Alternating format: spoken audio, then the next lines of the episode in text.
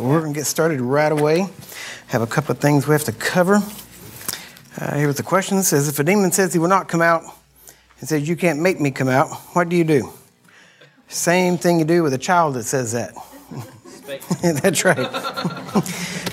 you, the main thing he's trying to do is get you to, to draw you into a dialogue so that he doesn't have to come out.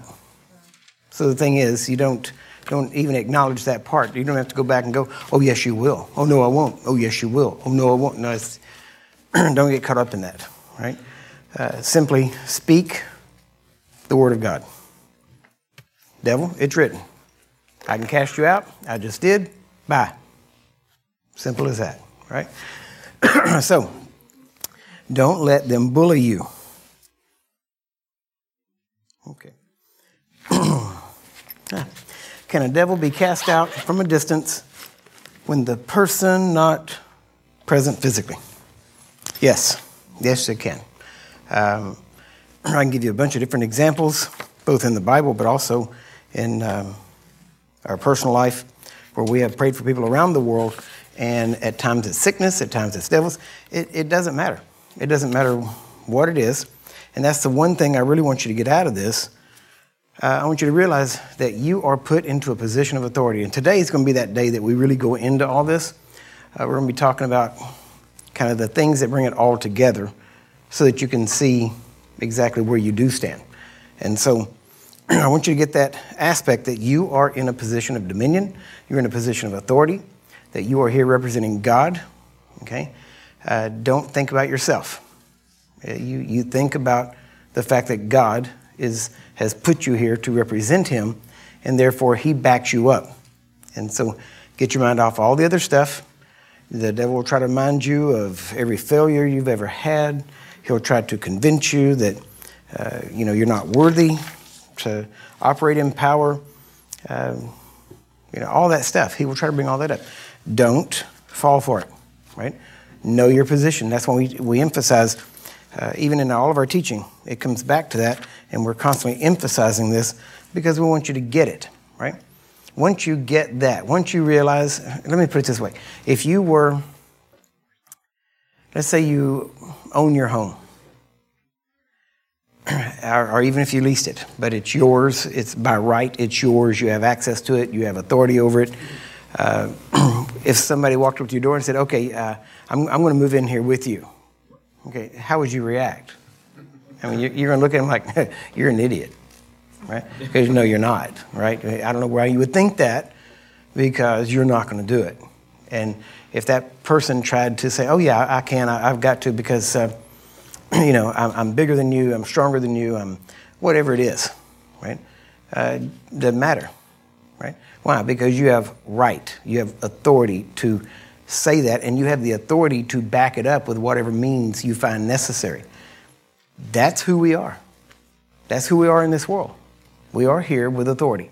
This is our world. God gave it to us, and He expects us to take care of it. And how well we take care of it, how well we do our job, will determine our rewards.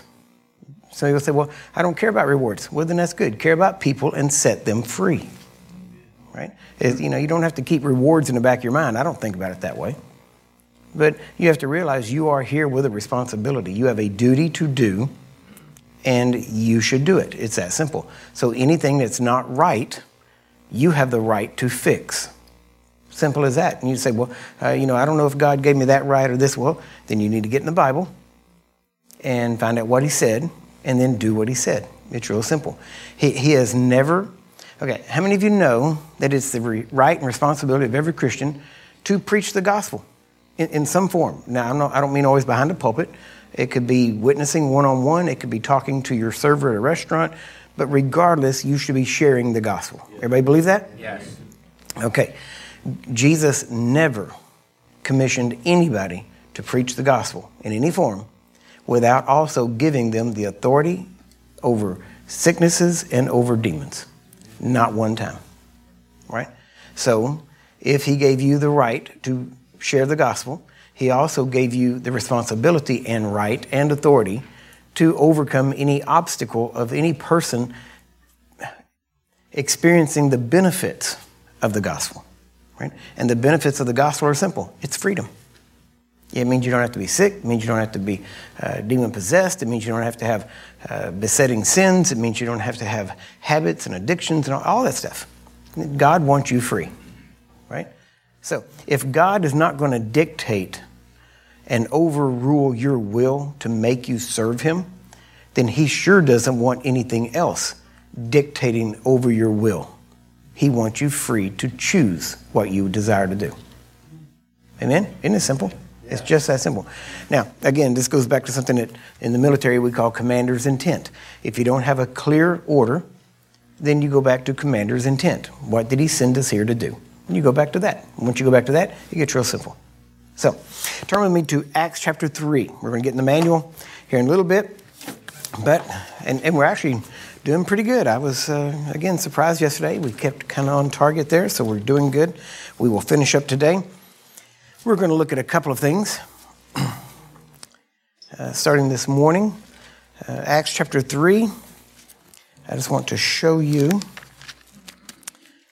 some of what we've been talking about. Now, let me ask you how many of you are saved? You got born again, Jesus lives in you, whatever, however you want to say it, right? But you know you're right with God now. Okay, good. All right.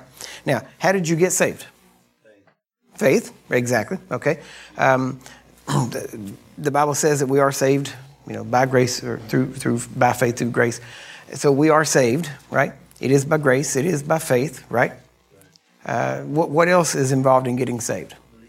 Believing Jesus, confessing, yeah. Uh, believe in your heart, confess with your mouth the Lord Jesus, isn't it right? And you shall be saved. Anyone who calls on the name of the Lord shall be saved. He said. So all these things that talk about the name of Jesus, and he says that that, that, that name, and we know that that name is a name above every name. Isn't that right? Yeah. And that at that name, everything that has a name has to bow its knee. Yeah. Right. right? And so now, uh, basically, you agree that you have that name and that that's how you were saved, right? And so you have the use of that name because he said, Go in my name, and in my name do these things. So uh, we know that we have the use, we can use that name, right? All right, then let's look at Acts chapter 3. Acts chapter 3, verse 1. Now, Peter and John went up together into the temple at the hour of prayer, being the ninth hour. And a certain man, lame from his mother's womb, was carried, whom they laid daily at the gate of the temple, which is called Beautiful, to ask alms of them that entered into the temple. Now, stop right there. Now, notice in this first verse, where, where are they going?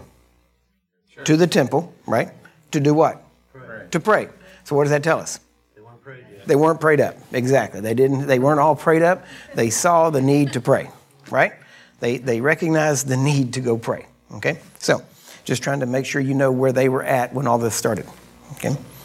And then, of course, they come by this man who was laid at the beautiful gate of the temple, and he was asking alms. Now, alms is a donation, it's money, right? Uh, and, and he was smart, uh, you know, sitting right out in front of the temple gate. That's a pretty good place to sit. People are generally more generous uh, just before they go into church because they think everybody else will see them so they tend to give more right at the front door of the church. So he was uh, pretty smart there. But now notice, he wasn't looking for anything but money. Right? All right, verse 3. Who, seeing Peter and John about to go into the temple, asked an alms. So he asked them for money. Isn't that right? It doesn't say he asked for healing or anything else, he asked for money. Now, uh, one, one of the things I like about this chapter is that in just the first half of this chapter, pretty much every doctrine that the church has built up about healing is totally destroyed. I mean, just totally destroyed. And that's in the first half. So let's, let's go ahead and read some of these things. Now he says, who's seeing, in verse 3, who's seeing Peter and John about to go into the temple, asking alms. So now they're asking for money. And in verse 4, and Peter, fastening his eyes upon him with John, said, Look on us. Okay, now as we go through this, I'm going to point out uh, the, the, the mistakes that Peter and John made, because they made several, right? And the first one, of course, is right here, because everybody that's been in church any amount of time, we know that if we're going to pray for anybody or talk to anybody or witness, we don't start with, here, look at me. Isn't that right? And well, what do we say? Well, you got to look to Jesus. Yeah. Isn't that right? And yet, Peter didn't say that. And the funny thing is, his theology works and the, doctrine, the theology of the church doesn't, so maybe he has something, right? Uh, you know, I always tell everybody, you know, poor Peter, he didn't have the benefit of seminary and all that. I mean, I, you know, he was really kind of deprived only having been with Jesus three years. Anyway, all right. Now, let's look at this. Verse 5. And he gave heed unto them, expecting to receive something of them. So now what was he asking? Money. And he expected to receive something, right? What was he expecting? Money. So there is no sign, no indication that this man had faith for healing. None whatsoever, right? He wanted money. He was asking for money. That's what he was expecting to get. In verse 6, then Peter said, Silver and gold have I none. And always say that proves he was Pentecostal. right there. But actually, it isn't totally true because right after this, they had money piled up at their feet. So that's kind of, it's kind of the difference between the old Pentecostal and the new Pentecostal that you see. So anyway, so then he said, then Peter said, Silver and gold have I none, but such as I have, or what I do have, I give thee. Now, eh, there's strike number two. I mean, come on, you don't just walk over here, I give this to you. I mean, if we're going to do it the way the church is generally trained, we should walk up and say, let's pray and see what Jesus will do. Isn't that right? And the funny thing is, when you pray that way, Jesus didn't do anything. Right? And then you walk off saying, well, must, must not be his will, must be something else, right? But the funny thing is, with Peter and them, it worked. Notice he says, well, I don't have money to give you, but I do have something that I can give you, right? He had no doubt that he could give what he had. You got that? then he says, now watch what he gives him. In the name of Jesus Christ of Nazareth, rise up and walk. Now, do you see? Now remember, they're on their way to pray. Hadn't even prayed yet. And here, here he's not even praying when he's getting this man healed. He doesn't even pray. He gives a command. He speaks a word of command. He tells him, in the name of Jesus Christ, rise up and walk. And he tells him. Now, apparently, the man didn't move quick enough right? because he says in verse 7 and he took him by the right hand and lifted him up. So he tells this man to get up, and then apparently the man doesn't move quick enough, so he grabs him and lifts him up, right? Pulls him up. He took him by the right hand, lifted him up, and immediately his feet and ankle bones received strength. Now, notice he was not healed until Peter lifted him. He, Peter didn't just sow the word. Peter sowed the word, and then he had actions to back it up. He said, Rise and walk, and then he helped the man get up because he assumed the man could walk as soon as he said it. Right? And he gave him what he had. What did he have? In the name. He had that name. He had the power of God. We know this is after Acts chapter 2, so we know the, the, the Holy Spirit had already descended upon him. and the scripture says that you shall receive power, ability. After that, the Holy Ghost will come upon you. Peter believed that he actually had what the Bible said he had and acted like it. Now, notice this is step by step. Now, there is a, a, a local Bible school here in town that if you go get their healing manual, uh, it, it, tells you uh, do not, literally, I can show it to you, I got it in my office. It says, do not expect a miracle. That's what it says. Do not expect a miracle. It says, just sow the word and let the word work. Do not help a person out of a wheelchair. Do not help a person off of their sick bed. Do not make any movement toward them, and then he gives reasons why legalities. They don't want to get sued. Right? that is not Bible. Matter of fact, that whole Bible school was birthed through signs and wonders in the Voice of Healing movement, and where everybody in the Voice of Healing movement, grabbed people, jerked them out of wheelchairs, took them up off stretchers, did everything. And because now they're more concerned about legalities, now they're afraid to do these things. Let me tell you, the first thing you have to get rid of if you're going to walk in any type of power, you have to get rid of fear. And the best way to do that is jump in the middle of it. Whatever you find you're afraid of, go do it. Whatever it is that you, you kind of want to draw back from, just grit your teeth and do it right? Well, I don't want to step up and talk to him. Then do it. That's what you got to do to break that thing in you. Get bold. The one thing after Pentecost that they prayed about and prayed for, they said, Lord, stretch forth your hand that with all boldness we may speak. Isn't that right? So we need boldness to speak. Now, boldness, and people, I've had people come me and say, Would you pray that I have that boldness? No, not really. Okay? Boldness does not come really from prayer, technically. You say, well, they prayed for it. Yeah, but what they were praying for is that God would do signs and wonders. But notice they had to actually go do stuff for the signs and wonders to work. Boldness comes from you knowing that you know what you know. If I was to ask you your name and you told me your name and you said your name was Bill, and I said, Well, your name ain't Bill. Your, your, your name is Bob. You're going to look at me like I'm stupid because it would be stupid for me to tell you that. And I said, and you said, No, no, my name is Bill. No, your name is not Bill. Your name is Bob. Then at first it's going to be kind of funny and you're going to kind of laugh it off because you're not going to know what's going on. You're going to, yeah, okay, that's fine. No, seriously, my name is Bill. No, no, it's Bob. And after a bit, you know what you're going to do? You're going to say, Look, I'm not going to argue with you. Look, here's my driver's license. I can show you who I am, right? I can, I'm not going to argue with you. This is ridiculous. Why? Why are you so adamant about it? Because you're sure. And right? You don't go, well, I kn- let me check my wallet. Let me. yeah, yeah, it's, it's Bill right here. Actually, if you showed it to me, it wouldn't even say Bill. It'd say William. okay? So, do you see? So you're not even sure of your name, but you're sure of it, right? but do you understand what I'm saying? Boldness comes from knowing that you know. It comes from being sure. It comes from having no doubt this is the way it is. And when you're as sure that Jesus wants to use you to heal the sick as you are with your own name, guess what? You'll be bold. And how do you get sure? You get in the Word, you find out what the Word says, you saturate yourself with it, and you cut out stuff, anything that would hurt your faith. Uh, several years ago, I was traveling a lot, and well, I'm still traveling a lot, but when I was traveling at that time, uh, there was a, a, when I'd come home. Sometimes it seemed like there's certain days I always leave on, certain days I always get back on. It just kind of works out that way. And when I got back, there was always a show on, and I, I sat down one time just to relax and started watching it, and I kind of liked the guy's attitude. And actually, there's a couple of shows like that that I liked his attitude, and I, so I kind of watched it and started watching it. And I'll tell you the, the two shows that I would watch at that time regularly. Uh, one was NCIS, because I just kind of liked Jethro Gibbs and his attitude toward things, all right? And then the second one was a, a show called House. Uh, about a, it was about a doctor, and I liked his attitude because he was so out of the box thinking. Now, I don't like his atheistic attitude, but um, his attitude was very direct and out of the box and that kind of stuff. So I, I watched it for a little while, and one night I was sitting there, and I was watching House, and God spoke to me as clear as anything. He said, "If you keep watching this, you're going to hurt your faith." And so I didn't, I didn't go, well, well, why? Hang on for the commercial, I'll ask you why.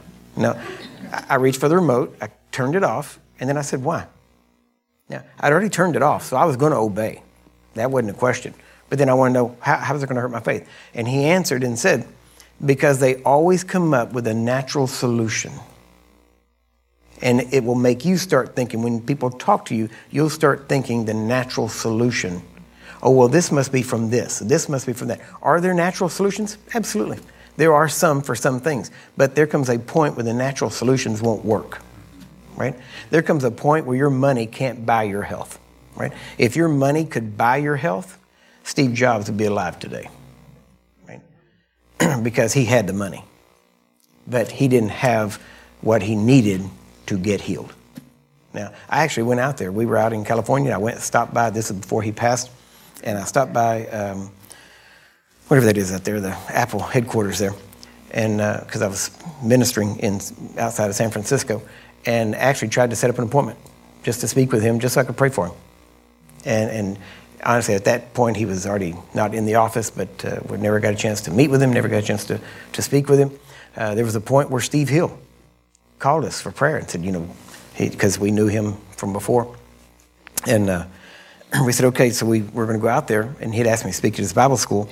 And uh, so I was going to go out there and minister to him. And by the time we got there, he wasn't at the, the church. He'd actually gone down to MD Anderson and was down there. And we, from then on, we could not get to him. His, the people in his church formed a barrier and would not let us get to him. We've seen this over and over and over again. Different people, uh, different th- situations like that. So there, there comes a point where you have to realize that the natural things won't help. You know, let me just give you an example. Most people that, that have just a basic headache, okay, you don't have to cast anything out. Really, all you need to do is go drink some water. Generally, if you drink enough water, the headache will go away. Most headaches are caused by lack of water. Just little things like that. It's not a, you know, I'm not making that some, you know, supernatural thing. It's just the way our bodies are, right? And so there are some natural remedies, but that's not divine healing. And the problem is when people get into the natural side of it that far, usually they end up moving away from the divine part of it and they end up totally relying on the natural stuff. That's why most healing ministries today, most of their teaching goes back to nutrition, diet, exercise, and it becomes more preventive than actual divine healing. And that's what I started seeing more and more. And so we just really kind of locked down against that. Now, I, I believe in exercise. I believe in, uh, you know, a good diet or at least with supplementation, that kind of stuff, because it's hard to just get eat good food because even most of the food you eat doesn't have the nutrition it you need. And so you almost have to do some type of supplementation. But even that, you have to find out what, what kind and how and, you know, things like that. So there's a lot to it. Now, we believe in it. But at the same time, that's not the answer because that doesn't cure everything right? There are people that jog and eat, you know, salads and all that kind of stuff and do everything just right and still drop dead jogging, right? And it's amazing to me because everybody keeps telling me I ought to eat vegetables. Uh, they end up in my healing lines. I'm like, well, when it works for you, then I might take some notice of it. But so far, you're still in my healing line. You're eating the, you're eating the rabbit food, and I'm not. You know, so so anyway, you know, people say, well, you already eat more vegetables. Well, I eat animals and they eat vegetables. So I'm getting it in a roundabout way, right? So, so anyway, I'm trying to get you back to this point. I want you to realize that the the what they're doing here, what Peter is doing here, is he is moving. He's moving into boldness. He's moving out. He's stepping out. He didn't just stand back and say, "Okay, we're going to pray." He actually did something. And when he grabbed this man, now what, when you grab a hold of somebody, what are you doing? Laying hands on them. Isn't that right? And now notice he didn't walk up and put his hand on his head and like we do it today a lot of times. He actually walked up and grabbed his hand. As a matter of fact, when I started studying every healing in the New Testament, I started realizing every time it mentions them laying on of hands and tell actually what they did, they always took them by the right hand. Every time. It never says they laid their hand on them or did anything. It always says they took them by the right hand. Every time. Uh, or, or at least took them by the hand. Put it that way. And so part of what we do. Now, whenever you watch me minister, that's what I do. I just hold my hands out, take them by the hands. I don't have to put my hand on their head uh, because there's been so much stuff where people put their hands on them and they push them down or, you know, they do all this stuff like that. And I saw that and I said, you know, I don't, I don't even want people to think we do that. And so I just quit, not to mention the fact that most people I pray for are taller than I am. So the whole time I'm there, I'm like this, you know. And at the end of the day, next, usually when we do a healing service on Saturday, when I wake up on Sunday, my whole shoulder's like, oh man, I just, just from holding it up like this all the time, right? And so I just realized, you know what, this is a whole lot more comfortable, right? I can do this all day long, right? And so we just learn to take hands, and, and we're not, if you, t- if you take somebody by the hands, there's no chance of you actually pushing them down without it looking, I mean, really obvious, okay? And so we just, we're against anything. Look, it's either got to be God or it's not. Amen, right. right? If it's not God, don't do it. Amen. Just let it be God. And if God knocks him down, wonderful. And if he doesn't, so what? Honestly, I like it when people stay standing. I really don't care for when people fall. You know, because the first thing they do when they fall, uh, the first thing they do is they try to make sure they're lying there appropriate and they don't know what to do with their hands, you know, and they're so thinking that they're not letting God really work in them, you know, and then somebody has to bring a drop cloth or, you know, whatever it is you want to call it or whatever. And, and put it over them and that kind of stuff. And there's all these things that go along with it. And whenever you're laying down, you take up a whole lot more space than if you're just standing. Right? So it's just all kinds of stuff. And if you're in a crowd, you can't even fall. You'll fall on somebody and just kind of stand there and they're holding you up. Right? So there's just all kinds of stuff. And again, if it's God and you fall and we don't have catchers, you won't get hurt if it's God. And if you get hurt, then you were faking it. And if you're faking it, you ought to get hurt. Right. Amen. so that way, but it's amazing when you don't have catchers, how many people don't fall? You know, I've actually seen people go. you know, because there, cause there was a catcher there, right? Come on, let's just, if listen, if we don't police ourselves, then the world's going to police us, right? Let's just do things right. And when you lay hands on people, you don't have to lay hands on the afflicted part, right? You don't have to do that. Just take them by the hand. The power of God can flow through you, out through you, in through them, and everything. You don't have to lay hands on the afflicted part, right? And people try to, you know, well, it's my knee. Okay, well, let me put your hands on my hands on your knee. No, we've, we've when we first started, we had some people. There was a friend of ours, actually was one of our representatives, that uh, we had a prayer request, and uh, a lady had cancer, and so we sent the request to him. And he, he would go to visit the people we would send the request for. And so he went to visit this lady, and about like two weeks later, I got this report back, and I'm reading the report, and that's when we get reports, is so I know what's going on. And he said, uh, I went to pray for this person, this lady, and uh, she had breast cancer. And so I gently and tenderly laid my hand upon her breast. And I'm reading this and I'm thinking, good Lord, lawsuit. There's going to be a lawsuit here. Well, they got married shortly after that. So um, I guess it all worked out. All right. But, but you don't have to lay your hand on the afflicted part. That's all I'm saying. God's power can travel the distance and fix the, the, the problem. All right. So let's just do things right. Let's just do things and let, let's stop the enemy from having things to say about us. Amen. And let's just, let's just let God work and let Him heal people and let's just rejoice in what He does. Amen? So let's get back into Acts 3 here. I'm going to have to move here a little bit. He says, He took him by the right hand and, imme- and lifted him up, and immediately his feet and ankle bones received strength. And he, leaping up, stood and walked and entered with them into the temple, walking and leaping and praising God. And all the people saw him walking and praising God. And they knew that it was he which sat for alms at the beautiful gate of the temple and they were filled with wonder and amazement at that which had happened to him.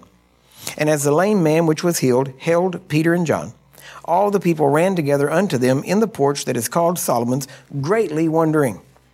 And when Peter saw it, he answered unto the people, You men of Israel, why marvel ye at this? Or why look ye so earnestly on us? Now, wait a minute. He just told this guy a minute ago, Look on us. And now he says, Why are you looking at us?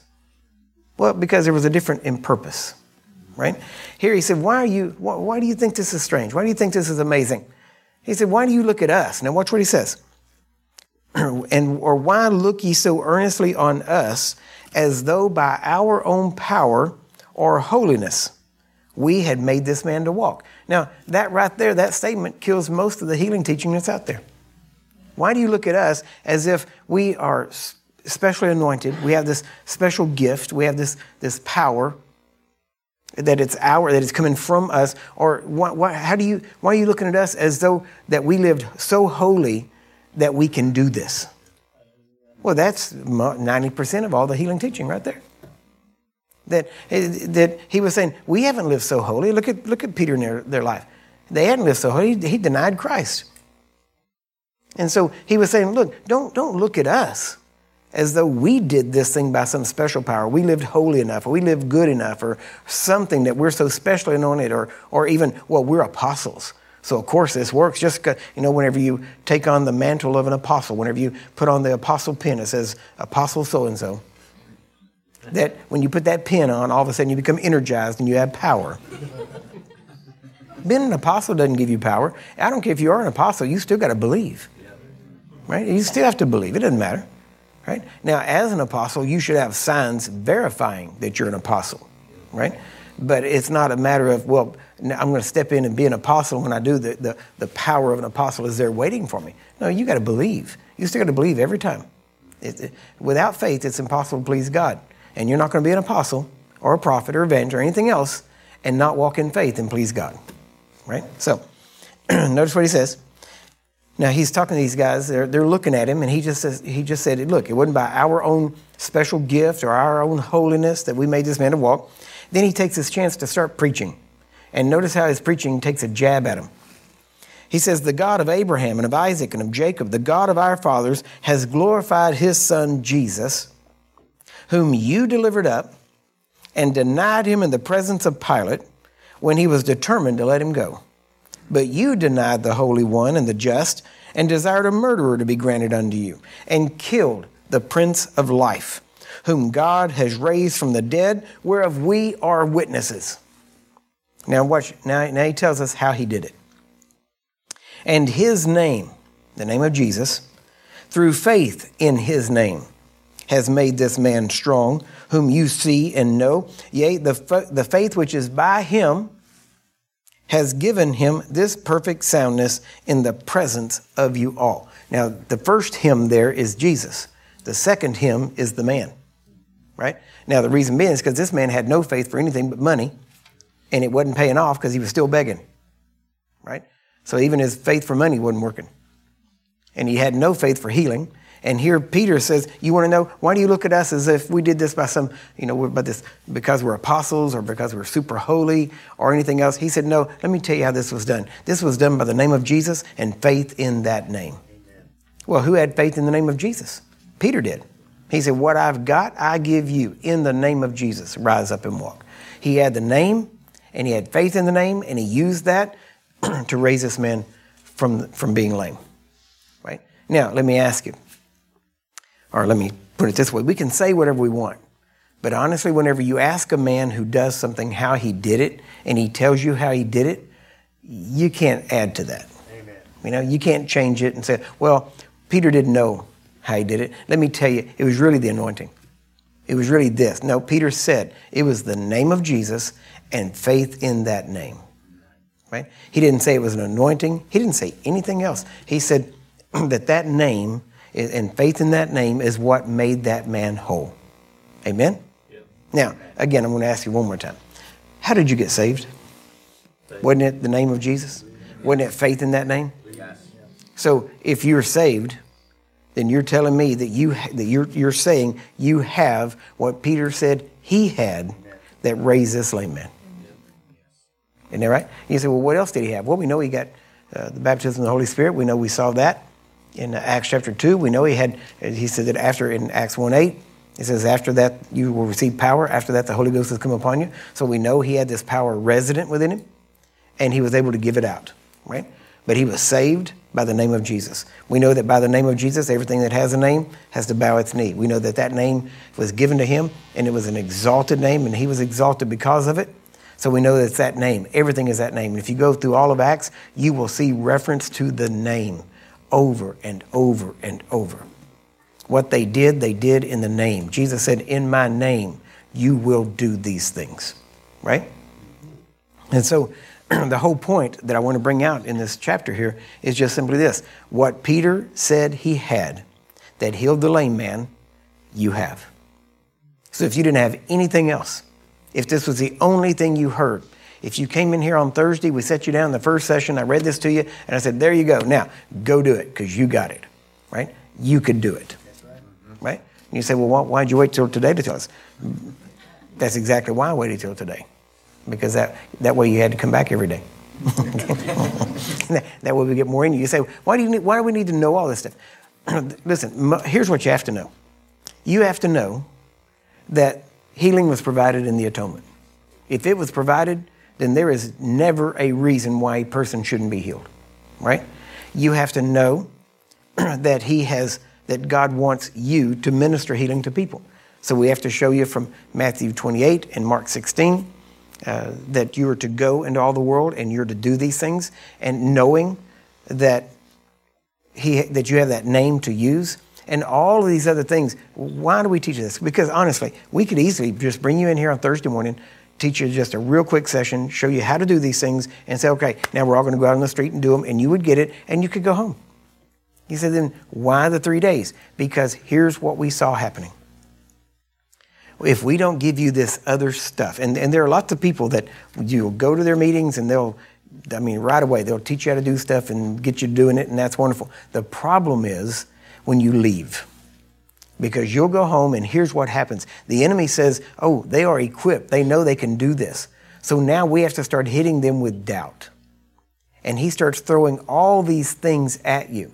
Well, well, what if it's not God's will? Well, what if it's sin? What if it's a generational curse? What, and that's why we have to go through all of these things to remove them so that after you leave, the enemy can't throw up something at you and you go, oh, yeah, what about that? Something that will kind of throw you for a loop, as I say. We want to equip you ahead of time so when the enemy throws it up, you go, no, that doesn't work anymore. Why? That's already been disproven. Nope, you got to go. You see? And so that's why we take three days to do this. Honestly, we could take you know, a week, two weeks, and just saturate you in this and keep saying, because really all I do is I keep saying the same thing a, a, thousand different ways. And, but every way ends up at the same place. Yep. Right? And I just show you. So no matter how you look at it, this is where it ends up. And then we take all of these doctrines, these traditions of men that make the, the Word of God of none effect. and we destroy them. And that way, whenever you, when they come up at you, you will already have an answer. Our job is to equip, not just to get you to do it. And that's been the problem. We got people out on the streets that do the stuff, videotape it, put it up, build a name for themselves, and yet they're not discipling people to Christ. They're, they may be discipling them to them, but not to Christ. And the whole point that we're trying to do is trying to get you discipled to Christ to realize what He has provided and how it works, and to make sure that all the, the, the tactics of the enemy, that we shortcut those, that we are, you know, we short circuit them, I should say. And so that immediately, whenever those things come up, you've already got an answer. And that way, the enemy, you, you never break stride, you keep on moving forward, and you already have the answer, and you don't, you don't even have to, to give it a thought. Because we don't want you to get out there and then start to doubt or, or you know, begin to waver. We want you to leave strong. We want you to leave knowing that this works, that it's the truth, that it's the Word of God, and that no matter what the enemy throws at you, you just keep on going. That's why we take three days through this. It's a three day saturation. And in the beginning, people would always ask us, oh, is there going to be a, an impartation line at the end? No, the best impartation you can get is hearing this for three days straight. Right? That's the best impartation. Amen? And so that's why we do what we do the way we do it. Now, so let's look at this. I want to take you to one more. What do I want to do? Yep. Um, yeah, go with me. Yeah, yeah, we can do this. Go with me to Romans 8. We were there yesterday, and I was going to get there, but I knew it would take a little bit. and I just want to show you this one thing. Years ago, I, we were in um, Georgia, and I was, had gone out on a trip, and we were actually living there in a little town outside of Atlanta called Dallas, Georgia. We moved from Dallas, Texas to Dallas, Georgia. And we actually planted a work there, and I would go out from there and travel. And when I came back in, and a lot of times when I'm gone, I'll be gone two or three weeks at a time. And so when I come in, it's constant travel, constant going, and pretty much from morning to night, I'm, I'm meeting with people, talking with people, teaching, doing something. So whenever I get done and I head home, I, when I get home, I want peace and quiet. And so I'll sit and I'll read, I'll study, and it's just a time just to kind of rest and relax a bit. And so I'd come in, and I remember like it was a, the Saturday, our first my first Saturday back home, and all I want to do is stay home and read. But my wife said we need I need to go over to this mall area, and because they were going to take some clothes and exchange it or something, I don't know. But they said we need to go to the store. And I said, I don't want to go. She said, Well, come on. You know, we haven't been here three weeks. Let's spend some time together. And I'm like, Yeah, this isn't really spending time me watching you shop. Okay. Because then I found out shopping, okay, shopping is hunting for women. Okay. shopping is to women what hunting is for men. Right? Because men, see, when we go in to shop, we don't shop like women shop. See, women shop like we hunt. Right? we will go through carefully looking for this, looking for that target. And that's what women do. They go through and they analyze everything. You know, the men, we're looking for footprints, you know, so we'll know where the animal went. And they're looking for the, ooh, look at this cell, look at that cell. And they'll go from one thing to the next. And so it's like hunting for women, right? And so men, we go in, we know what we're going after. We go in. For us, it is you go in, you do it, you get out, right? It's like a raid. You know, you just go in, hit it, and leave, right? Not with women. Women, it's an occupation, right? you, you, don't raid and leave. You move in and you stay there, okay? And, and you occupy, okay? So, and I knew that was coming. And I always, anywhere we go, I always take a book with me, especially used to. Now I can take my phone. I got books on my phone or my iPad or something. And so we, were, we went to this store, and they were standing there in this line to trade in these clothes. And so I'm standing there, and I realized at, at that time I didn't have a cell phone that had books and everything on it. I didn't have my iPad. And I'm standing there and I think, oh man, I don't have a book. I want it because you know if, I, if I'm standing in line, I can stand there and read, and I hate to just waste time. And so I'm standing there thinking, man, I want a book. I wonder if there's a bookstore here. Maybe there's a bookstore in the mall. And I started thinking about it, and we're standing in line, and I'm aggravated, and I'm like, man, I want a book. I want to go get a book. I'm like, I'm gonna get a book. No, no, don't leave, because if you go, because when I go to a bookstore, that's me shopping. I mean, I'm there a while. Okay, and so she said, no, no, just, just wait here, wait here. And I'm like, oh, okay. So I'm standing there. I'm not happy. I'm not, I'm, you know, I'm not singing hallelujah or anything else. I'm not praying in tongues. I'm not doing any of that stuff. I'm standing there. I'm griping. I'm complaining. I'm murmuring, you know, doing all the stuff that caused God to open up the earth and swallow all the Israelites. That's what I was doing. Like, I don't want to be here, God. I don't want to be here. I want to go do something. I want to go get a book. So I'm standing there, and about that time I'm standing there, and these, you know, as you're standing in line, people come in behind you, and you, you notice them, but you don't really analyze them, you know, generally. And so I'm standing there, and there was a, a young girl that came in with her mom, and it was a young girl, and I think it was her mom and somebody else. And I'm standing there, and about that time, I feel right here on the side, which was kind of strange, about the size of my hand. It felt like someone had opened a water fountain, and water was just going. And so it was going this direction. I'm standing there, and I'm like, and I felt, because I'm not used to that. that. That especially then, that stuff didn't happen that often. So I'm looking over, and I, and I know where it's going. It's going to this young girl. And she's probably 16 years old, and she was standing there. She was leaning on her mom, and you could tell she was sick. And she was not feeling good. And she was standing there, and you could just tell it. And you say, Well, did you go over and pray for it? No, I already told you. I was griping, complaining, murmuring. I wasn't in the mood to pray for anybody. I didn't want to talk to anybody. I just wanted to read a book. And so, but I felt this. And so when I felt that, I know that's what, I know God is wanting to do something and that He's moving toward them. And so I'm at least smart enough to agree. You know, I'm not going to go over there, not going to talk, but I'll agree. Be healed in Jesus' name. Whatever, whatever's wrong, be healed. Jesus' name. And like two or three minutes, literally, it was really quick, less than five minutes. All of a sudden, this girl kind of perked up and we could hear her because she was only like five people away from us. And she said, Mom, I feel good. I feel better. We can go do, and they were going to do, do something else. We, we can do that now because I, I feel good. I feel good. And I'm like, oh, that's weird because, you know, this is not normal for me. And I'm like, you know, it's kind of like Mary. I pondered these things in my heart, you know, I, you know, because I didn't want to walk over and go, "We're here." Let me tell you what happened. Actually, see, the power of God was going out there. No, I, like I said, I wasn't in the mood for that. I didn't want to talk to anybody, but I, it just, I just lodged it in my mind. I thought that's pretty cool. That's, I'd never experienced that before, so that's neat. So then we go home, and then couple of days later, uh, I, back then I had this little television set that had the big. This was back during the VHS right? Big, the big VHS tapes. And it had a little television with a VHS in it. So I would put that on my desk up above, and I'd be working, and I could put in a video, and I'd have the video playing, and I could hear it or watch it, and I'd be working on my laptop.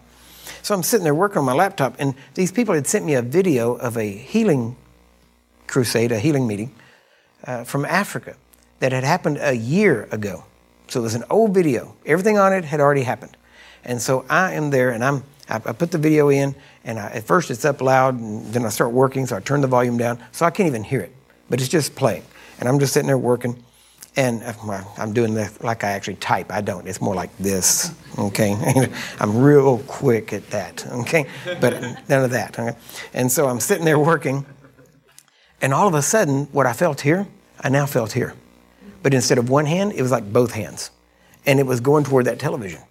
So I'm sitting there working, and when I felt it, I'm kind of like, that's what, and I look up, and right when I look up, there's this young boy that had this huge, literally this, about this big, a cancer tumor on this boy's body. And right when I looked up, this thing went and just burst. It was gross, all right? It was not the nice, neat, clean healing that most people want. This was gross. It splattered. It was blood and goo all over him. It was bad, right? But it, he was healed. They come over, they cleaned him off, perfect new skin. Everything was healed. And so now, but I'm feeling this. And right when this goes up, I'm sitting, I stop and look at that and I'm like, whoa. And then I realize I'm feeling this and I'm thinking, okay, when I felt that, that girl got healed. But this boy got healed a year ago. So surely this wasn't connected to him getting healed, right? And so I'm sitting, I said, okay, God, what, what is that? And have you ever noticed when you ask God a question, or Jesus, he did the same thing. You ask him a question, how does he answer? With a question. Every time, right? He never just answers straightforward. I mean, every time he answers with a question. So I said, what, what is this? What's going on? And he answered with the question and said, When you've been involved in life threatening situations, what happens when you talk about it? And I said, well, I, I remember it. I, I remember it, I recall it, and I start to relive it. And the more detailed I get, the more I relive it, and I my my heartbeat will speed up, my breathing will get shallow. Why? Because I'm reliving that moment. And he said, That's what's happening. And I said, What? He said, The Holy Spirit is remembering when he healed that boy. What I was feeling was what he was remembering. Because while I'm sitting there, I'm not watching the video, I'm looking at my laptop, he's watching the video. Right? Because he's he's remembering this because he was there, right? And then God started speaking to me. And he started quoting the, because now I want scripture. I'm like, okay, that sounds good, but I want scripture. And he, started, he started quoting Romans chapter 8, verse 11. I'd preached on this many, many times, but he started quoting it. He only quoted part of it, which was unusual. He says, But if the spirit of him that raised up Jesus from the dead dwell in you, stop. And then he'd start over again. But if the spirit of him that raised up Jesus from the dead dwell in you, stop. And it was like on a loop. If the spirit of him that raised Jesus from the dead dwell in you, and I started to get it. the spirit, because I wasn't even at that healing service, but the spirit that was in me, he was there. And whenever I started realizing that, I started realizing, you know what? Because we know this, but it doesn't hit us sometimes. We're not doing the healing. Jesus said he didn't even do the miracles. But the spirit of his father in him, he did the miracles, right? Wigglesworth never healed anybody. John Lake never healed anybody. If anybody ever got healed, it was the spirit of God that did it, right? It, now, we may be carriers of that spirit, but there's never been a human that's healed anybody. It's always the Spirit of God. So, you know, you get in that situation where you think, well, I'm, you know, I've never been in this situation before. I've never, I've, I don't know what to do. This is new. I don't, I'm in a new situation. I've never been in this situation. I don't know what to do. That's okay because you're not doing it anyway. The one that's actually going to do it, the one in you, he's done it. Matter of fact, if it's ever been done, he did it, right? He, he wasn't there every now and then. If it's ever been done, he was the one that was there. He's been there every time. Every dead raising, the Spirit in you was there. Every, every deaf ear that was open, the Spirit that's in you was the one that did it. He was there. Every blind eye open, the Spirit in you did it. See, we don't have different spirits. There's one Holy Spirit. That's when we're all connected together. And I started realizing that. And once I realized that, it got so much easier because I realized, you know what? I don't have to know everything because the one in me, he does. I don't have to know exactly what to do or how to do it. The one in me, he knows exactly what to do. And all I have to do is take him there and release him and expect him to do his job. And when I do that, he works. Why? Because he's always ready. He's always on. I don't have to prime him. I don't have to stir him up. I don't have to do any of that stuff. All I got to do is be there and let him go, knowing that he will do the job. Amen? That's the spirit Peter had. That's the spirit we all have. So that spirit, I'll give you some more examples when we come back from break, but I'm going to go ahead and send you to break because I want to, uh, before I get in this next part, because it's going to take a little bit longer, and I don't want to take your whole break. So take a quick break, but recognize the spirit in you is the same spirit that raised Jesus from the dead.